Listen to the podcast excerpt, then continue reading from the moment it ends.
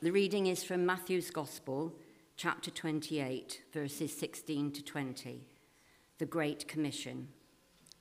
Then the eleven disciples went to Galilee, to the mountain where Jesus had told them to go. When they saw him, they worshipped him, but some doubted. Then Jesus came to them and said, All authority in heaven and on earth has been given to me. Therefore, go and make disciples of all nations, baptizing them in the name of the Father, and of the Son, and of the Holy Spirit, and teaching them to obey everything I have commanded you. And surely I am with you always, to the, ver- to the very end of the age. This is the word of the Lord.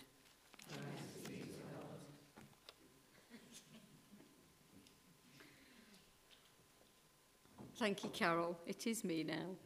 Thank you. Let's pray. Father, thank you, Lord, for your presence, your faithfulness, your grace, and your love and kindness, Lord, to each one of us here. Father, as we uh, look at this passage, Lord, and um, I just pray, Father, that you will inspire us again, Lord, uh, for that great commission to, to go and make disciples, Lord to build your kingdom here. Father, I just pray that we have open hearts and hands, minds to hear what you've got to say to us this morning. And we pray in Jesus' name. Amen. Amen. Well, last Sunday we had Pentecost, and this Sunday is Trinity Sunday. And uh, we should all be able to say something about Trinity Sunday, but it's something that, you know, isn't always the easiest one to get a grip with, but you know, we'll do our best. So I'm going to do a, two bits really here this morning. I'm going to look at Trinity Sunday, and then we're going to go on to the reading with the Great Commission from Jesus. And I picked that reading because it says, baptize in the name of the Father, the Son, and the Holy Spirit. I thought, well, there's you three. So that's why I picked that reading. And then when I looked at it, I'm thinking, oh, that was a bit tricky. Anyway, we'll do our best. We'll do our best. Um, you will have heard me say um, many times, I know, because it works for me, um, for the, uh, the Trinity, um, the Father, the Son, the Holy Spirit. And for me, I like the analogy because I can make a bit of sense of it about like water. So, you know, we've got the water, that's the substance, and we life we have we can't have life without water, can we? and uh, you'll always see me drinking my water. But when you boil a kettle, you get the steam, and that is still water. And when you put some uh, put it in the freezer and to make ice, that again is still water. It's the same substance, but three very different things. And it just helps me. It's a very basic understanding, I know. And my daughter, who is, is a theologian, would absolutely hate it. But, you know, it, it works for me. And, and I hope it, it may just work for you. Um, this week, uh, Sharon said, um, uh, it's for her, she can remember the analogy of like a clover. And I thought that was, that was good. You know, the three leaves of the clover, that was nice, all together. But what I've got here is um, an icon picture. This is my favourite icon. I love it. I've got it on my kitchen um, wall. And to me, this just speaks so powerfully of the Trinity. Um, they look so comfortable with each other, I think.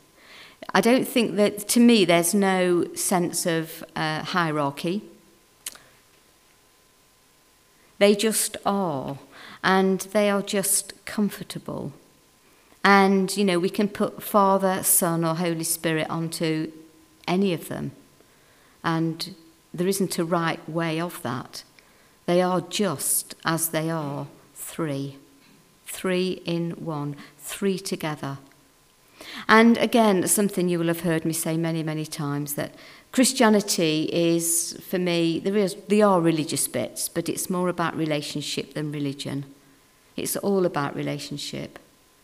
And you can see the relationship there between the three. We'll leave that there for you to gaze and look at as I continue. When I was younger and um, I got married and decided that we'd have children, um, as an only child, I thought, well, I don't want an only child, so I will have at least two. I'll have two. And because I was an only child, I quite liked the idea of having more children. And then, so I had the first one, and then we had the second one, and that was a bit, you know, it was harder work, as of course it would with two. And then I thought, and I thought, well, do we have three? And I thought, well, no, three doesn't work. Three is like an odd number, you know.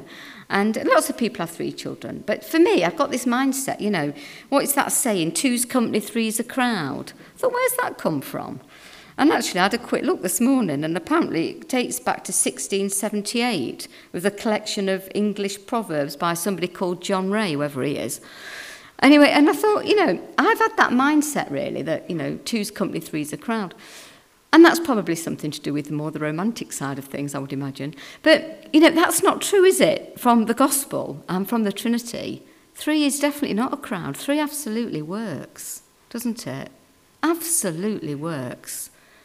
You know, and they are together. And you know, the Trinity wasn't created, it just always was, as God always was, it just always was. And there's a, a, a bit of, a, in Ecclesiastes 4, where it says two are better than um, three is better than two, should I say.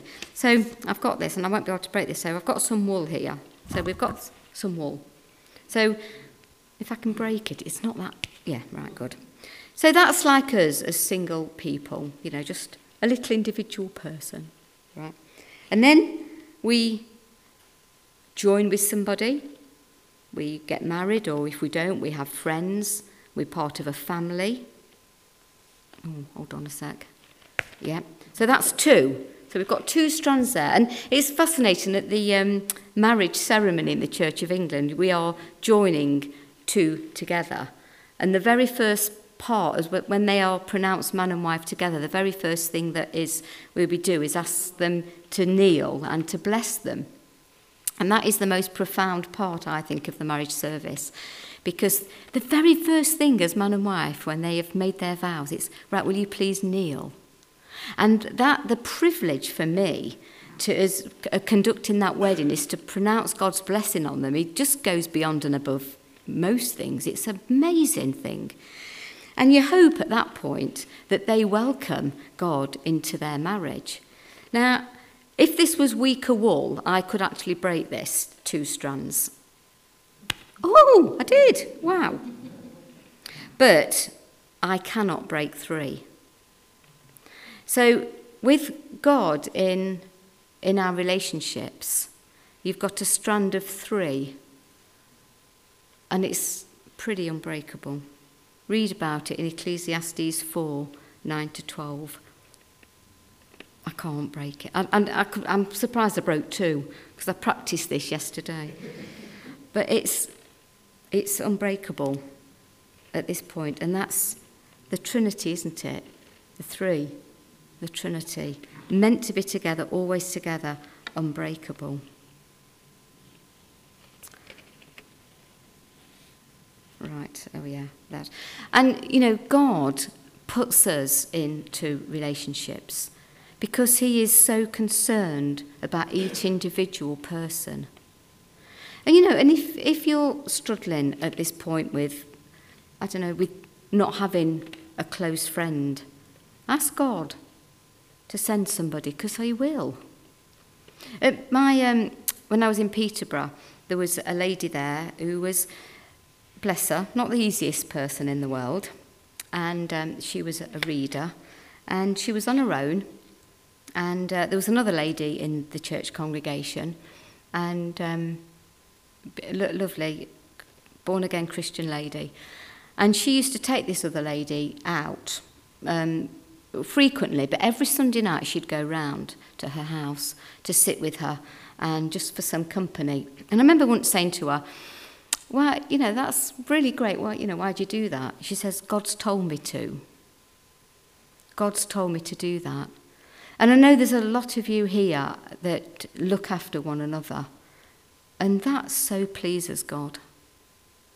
It so it pleases God more than you probably will ever know. The phone call, the taking somebody out for lunch, the making that effort. If somebody's missing, I'm going to ring them. That's what church is, is at its best. That community. You know, well done, good and faithful people. And I know that goes back for many, many, many years.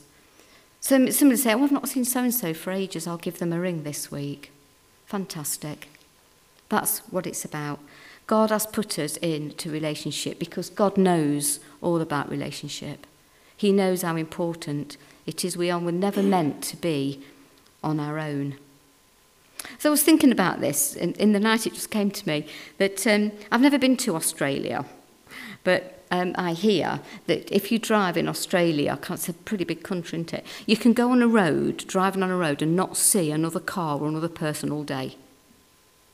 And that's true, isn't it? You know, yeah, it's true. And I'd think I was on the world on my own, wouldn't you? I'd think I was the only human being left. And that would be the most frighteningest thing that could ever happened to me.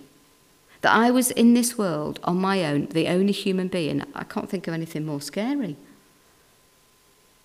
You know, we, we were always just meant to be together in relationship with one another. And when you're in a relationship with God in that relationship, then that is the best type, best form of relationship. It's what God wants, it's what God desires. You know, love the Lord your God with all your heart, body, soul, and strength. Love your neighbour as yourself. Right, let's have a look at the passage. I told you it was a bit disjointed, sorry about that. Um, Matthew 28, the Great Commission. It, this was not. Um, this is a command, isn't it? This one from Jesus. It's not like it's not a suggestion or a, a, a nice to do. It's a bit of a command, really. I like the fact that Jesus here uses the word disciple, um, not convert, because you know we know we can't convert anybody to this amazing, wonderful faith. You know, don't we all wish we could? I'd love to do that, wouldn't you? It'd make, make my life so much easier.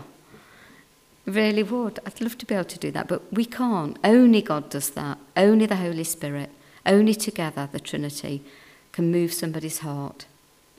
Now, we are Jesus' hands and feet in this side of heaven, aren't we?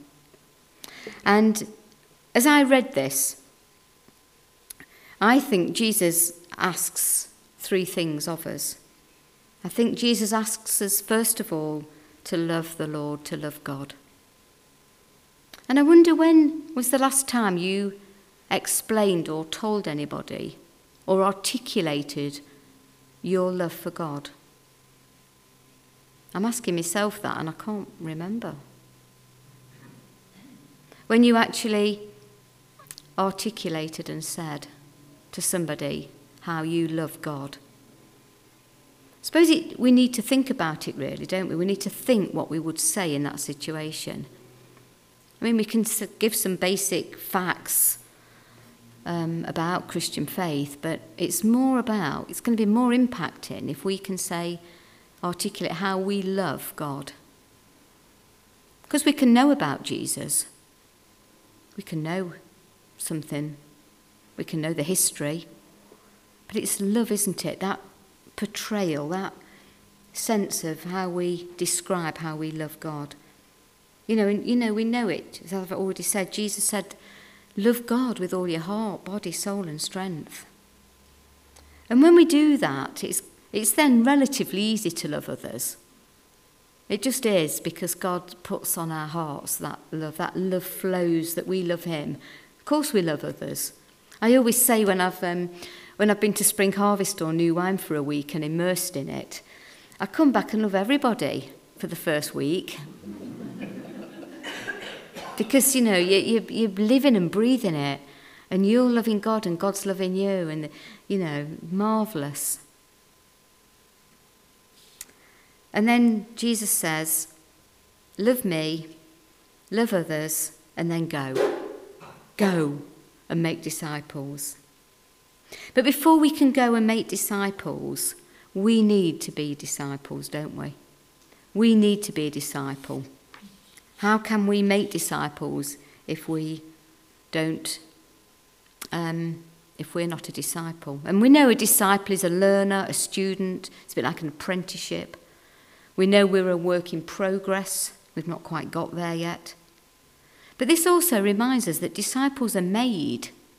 They are not spontaneously created at conversion. I mean, I can remember, you know, coming into faith with, with Jesus, uh, you know, properly owning it for myself, and thinking, oh, I've got a lot of work to do now. You know, because everything changed. And, you know, to, to make disciples, to be a disciple, Jesus is saying, you know, we, we've got to help people to learn of, of the values of our faith. We, we've got to help them to learn the ways of Jesus, the teachings of Jesus. Help them to, we've got to help ourselves and others to follow Jesus, to make him first. Seek first the kingdom of God. Take up your cross, follow me. What's Jesus' character really like? That's, our character should mirror that. Our hearts should be like the heart of Jesus. And the heart of Jesus was many things, really, wasn't it? But it was full of kindness and compassion. Certainly for those that were suffering and in pain, ill. You know, the Lord's Prayer, we say, don't we, when we say the Lord's Prayer, Your will be done. Your will be done. And that's what, and being a disciple, it, it's an ongoing, constant, quite hard work, really. You know, because every day when we get up afresh, it's like, okay, today I'm going to be a disciple again. Today, not yesterday, not tomorrow, but today. And we can get, you know, I mean, again, I'm talking to myself. And that really hit me when I thought, you know, when did I last articulate to somebody about my love of God and my love of Jesus? I can't imagine getting up in the morning without that faith, and I know many of you here would echo the same. But how good am I at going?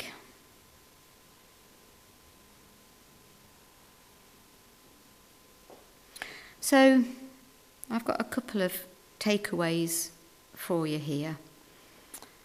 One, I just want to go back to the Trinity, the three in one. And as I was just singing that, um, that last song, Faithful One, which I just love that song, it came to me, you know, that um, about six months, six months ago, uh, Andy and I lost our dog. And if you're not doggy people, it's probably a bit hard to understand how impacting and devastating it can be. But for seven years, there was Andy, me, and Ezra in our house. And um, we loved him.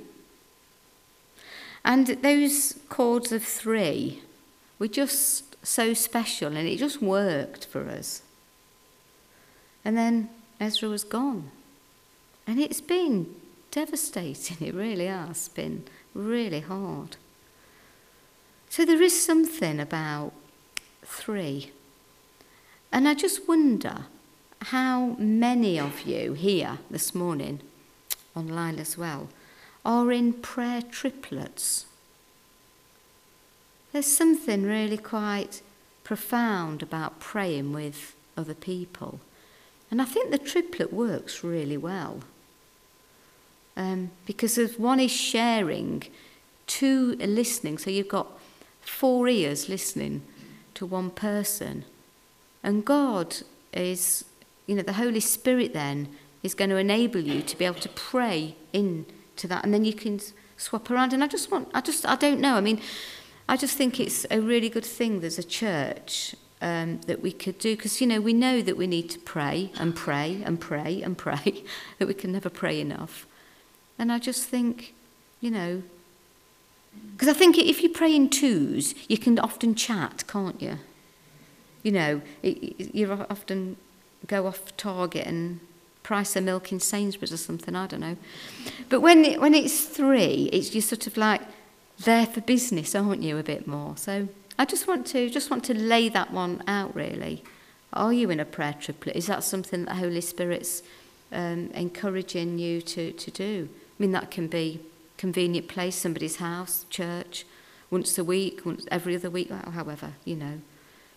But I think I think it's that sort of thing that changes. I think that I think it's that sort of thing that makes us disciples. I think it's that sort of thing. So that's my one um, takeaway. My other one, going back to our Great Commission, our command from Jesus, is let me encourage you, and again, I'm speaking to myself. How do we talk about our love for God? How do we articulate that? How do we share that? How do we share to somebody that we love God and that God is love? But, and I think it's more about we can say to people, God loves you, because we know that's true. I don't believe there's anybody outside the love of God. So, but I want to be able to articulate to somebody how I love God or what God means to me. So, yeah, sounds like old work. right. But beautiful icon, the Trinity, comfortable with each other. That'll do. Amen.